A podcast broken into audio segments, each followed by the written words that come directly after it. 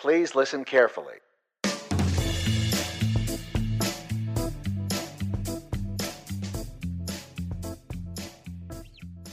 Salutations, toppers, and welcome to episode 75 of the Turn of Phrases podcast.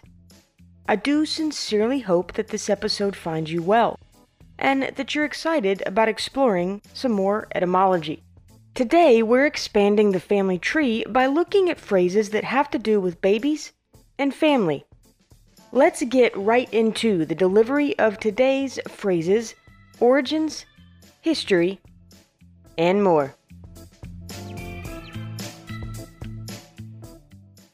Let's begin with the idiom blood is thicker than water. This one is used to say that family is more important than anyone else or that the bond of family is strong.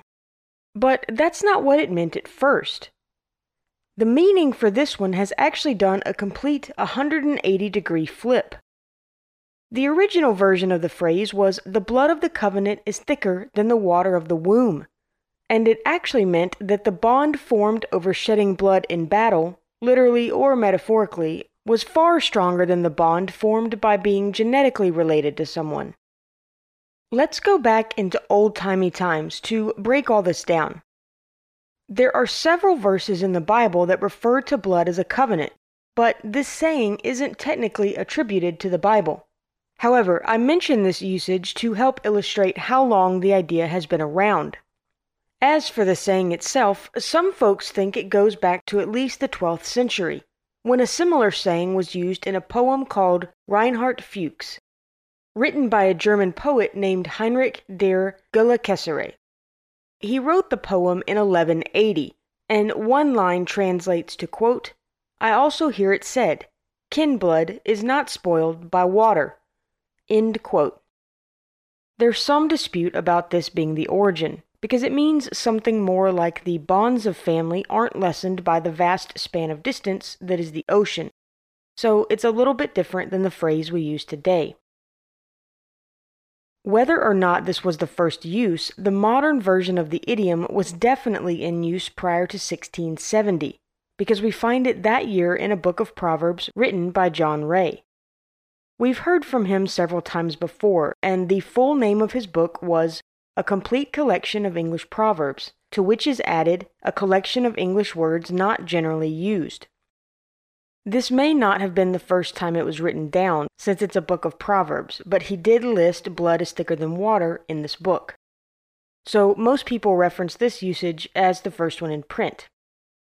Let's move on now and celebrate a birth.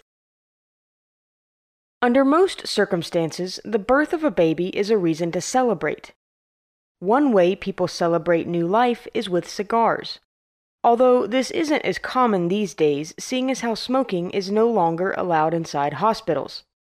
Let's go back to the start of the tradition, then we'll come back to the modern day equivalent. This one is believed to have come from the Native American tradition of exchanging gifts to celebrate a birth.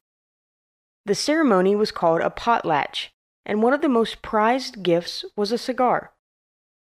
It became more popular in the era when home births were the norm, especially before hospitals became common. In the best situations, there would be a doctor, nurse, or midwife there to help, and the father was typically waiting in another room for their bundle of joy.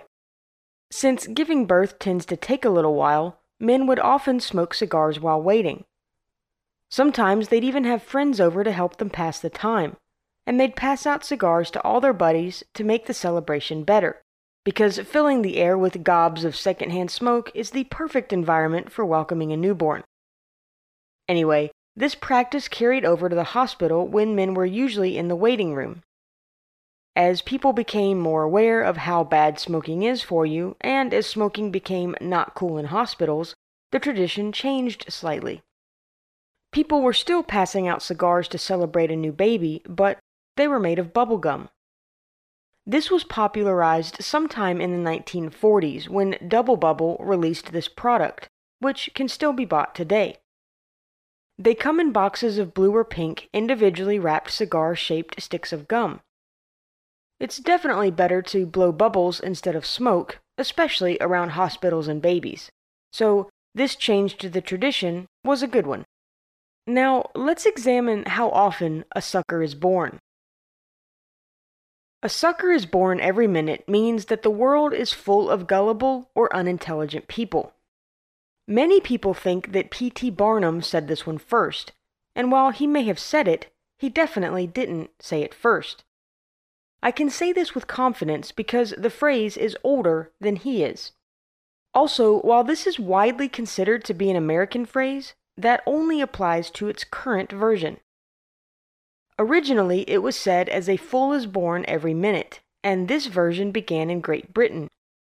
It was in use by at least the early 19th century because we find it in print in 1806. It was in an article of a January edition of the European magazine, which was published by the Philological Society of Great Britain. It read, quote, It was the observation of one of the tribe of Levi, that is, a Jew, to whom some person had expressed his astonishment at his being able to sell his damaged and worthless commodities. There that Vash von Fool, born every minute. Since Barnum wasn't born until 1810, he couldn't have coined the phrase. I know he liked to amaze people, but even he couldn't invent a phrase four years before being born. Anyway, no one seems to know exactly how this phrase crossed the pond and changed from fool to sucker, but it was most likely in the 1860s. And while this can't be proven, it was likely due to gamblers. Now, let's kiss some babies. If you've been shaking hands and kissing babies, then you've been networking with people, often to try to garner support for something. The shaking hands part goes way back into old timey times. People have been shaking hands since at least the 5th century BC, and it's believed the gesture began in Greece. Back then, it was done as a symbol of peace, as it let both parties know that the other wasn't holding a weapon. It wasn't like the modern day handshake, though. They would grasp each other's forearm, which allowed them to make sure that they didn't have a weapon hidden in their sleeve. The actual shaking of hands is a little more recent, thought to have come about in medieval Europe. Since armor kind of makes it hard to feel if anything is hidden under it, knights would shake hands to see if they could dislodge any hidden weapons from the other's armor. As for why we shake hands with the right arm, well, it's basically because more people are right handed, and so weapons were typically drawn with the right hand. I guess they were like Inigo and Wesley, and were not left handed fighters. Anyway, the kissing babies part is more recent. This saying is used most often in reference to political campaigns, which makes sense considering the origin of the baby kissing part. The person this is most often attributed to is President Andrew Jackson, in 1833, he was on a tour in the eastern part of the country, and a woman walked up to him while holding her baby. Jackson complimented her and her child by saying, quote, Ah, there is a fine specimen of American childhood. I think, madam, your boy will make a fine man some day. End quote. Then he handed the baby to John Eaton, the Secretary of War, and said, quote, Eaton, kiss him? End quote. Within about 50 years, the practice had become so popular that an American magazine for mothers called Babyhood wrote this in an 1886 issue quote, History fails to record the name of the politician who first adopted the above method of gaining the favor of mothers. Henry Clay, Tom Corwin, and Van Buren did a good deal in that line, and I believe it was Davy Crockett who boasted that he had kissed every baby in his district. End quote. It boils down to this most people like babies. So when they see a candidate kiss a baby, it makes them seem more down to earth. Shaking hands is a sign of trust, or a greeting. So shaking hands and kissing babies is basically a way to say, hey, you can trust me because I like kids and I don't have a weapon. That doesn't really roll off the tongue though, so we use the saying instead. Let's move on now to silver spoons. If someone is born with a silver spoon in their mouth, it means they were born into wealth. Or sometimes it's used to mean everything seems to go right for them. This one comes directly from the spoon itself. Back in old timey times, spoons were often made of wood, unless you were rich enough to afford metal ones. Wood splits and has splinters, so it wasn't the easiest utensil to use. Bonus fact another name for a splinter or chip of wood is spoon, which is most likely how spoons got their name. Not only were most spoons made of the cheap material, but most people only had one spoon, which they carried around with them. If you could afford a metal spoon, you were really well off. If you had a silver spoon, then you were really well off.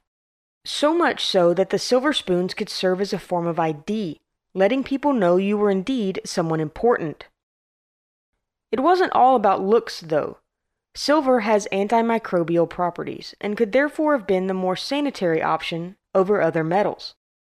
Also, silver will tarnish on contact with sulfur, so it can detect the presence of certain poisons, especially arsenic sulfides.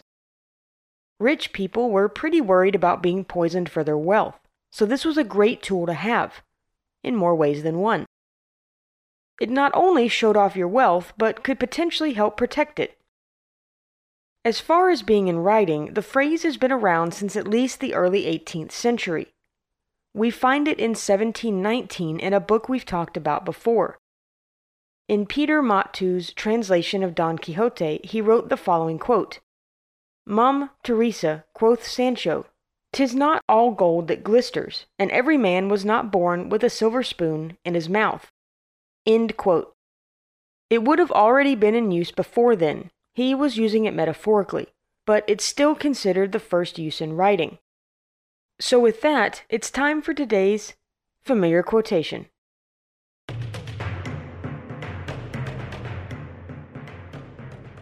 Toppers, today's familiar quotation is from Kahlil Gibran. Here's what he had to say about family. Quote, You are the bows from which your children as living arrows are sent forth. End quote. Thank you, Mr. Gibran, for giving us today's familiar quotation.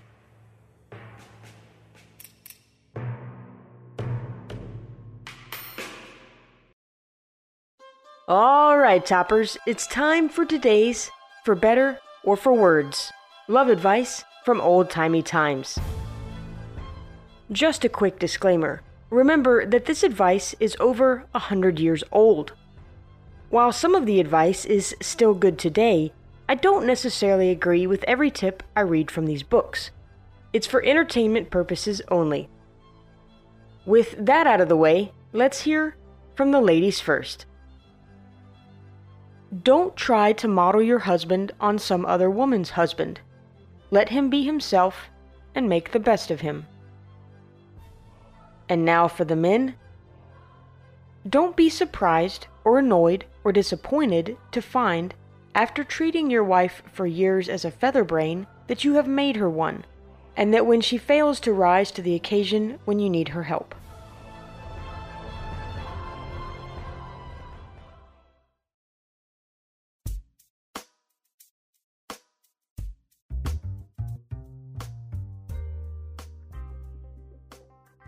All right, toppers, that's going to do it for episode 75. Thank you for lending me your ears today to turn some phrases. As I always do, I hope you enjoyed the episode and that you learned something along the way. Check out my website, turnofphrases.com, to find out information about the show's social media, how to send me topic suggestions, how to support the podcast, and for details about the music I use in the show. If you had a good time listening, please consider subscribing or leaving a rating and review. Also, if you know someone who'd enjoy the show, please tell them about it to help spread the word. Thanks again for listening to the Turn of Phrases podcast, researched, written, hosted, and produced by me, Brisky. Until next time, toppers, thanks for being part of the Turn of Phrases family. Toodaloo.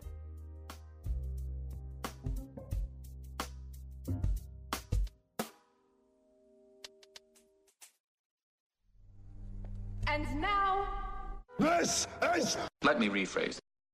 Written by a German poet named Heinrich der der der der der.